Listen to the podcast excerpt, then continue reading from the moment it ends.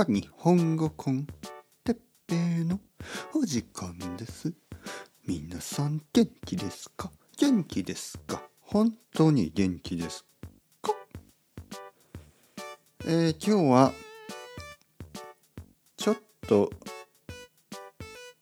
元気がない時について。はいはい。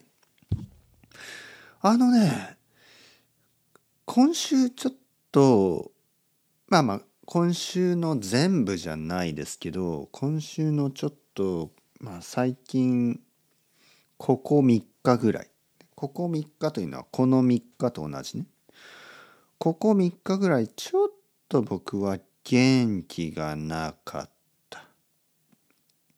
元気がないといっても大丈夫なんですけど、普通の人と同じぐらい元気なんですけど、めっちゃ元気ではなかった、ね、うわー元気です、うわー皆さん元気ですかじゃなかった。普通の人ぐらい、普通のサラリーマンと同じぐらいの元気でした。サラリーマンもいろいろな人がいますけど、普通のサラリーマンと同じぐらいの元気でしたね。それで元気があんまりなかったので、ポッドキャストをレコーディングしませんでした。ポッドキャストを撮りませんでした。そこで気がついたんですよね。僕が元気がないのは、多分ポッドキャストを撮らないからじゃないかと思って、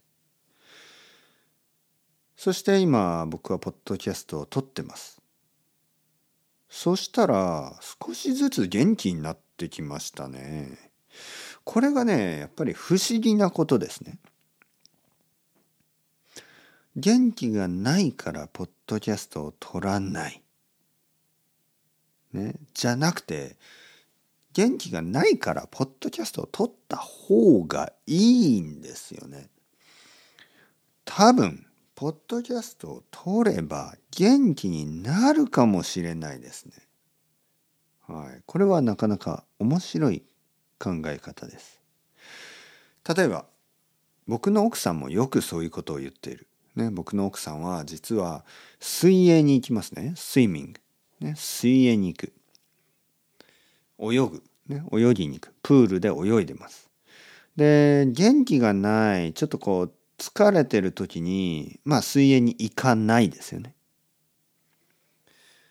でも例えばこういう日がありました、今日は疲れていたけど水泳に行った、ね、奥さんが疲れてたけど水泳に行った。そして帰ってきました。帰ってきたら元気になってましたね。で、僕は言ったんですよね。どうだった？奥さんは元気になったと言うんですね。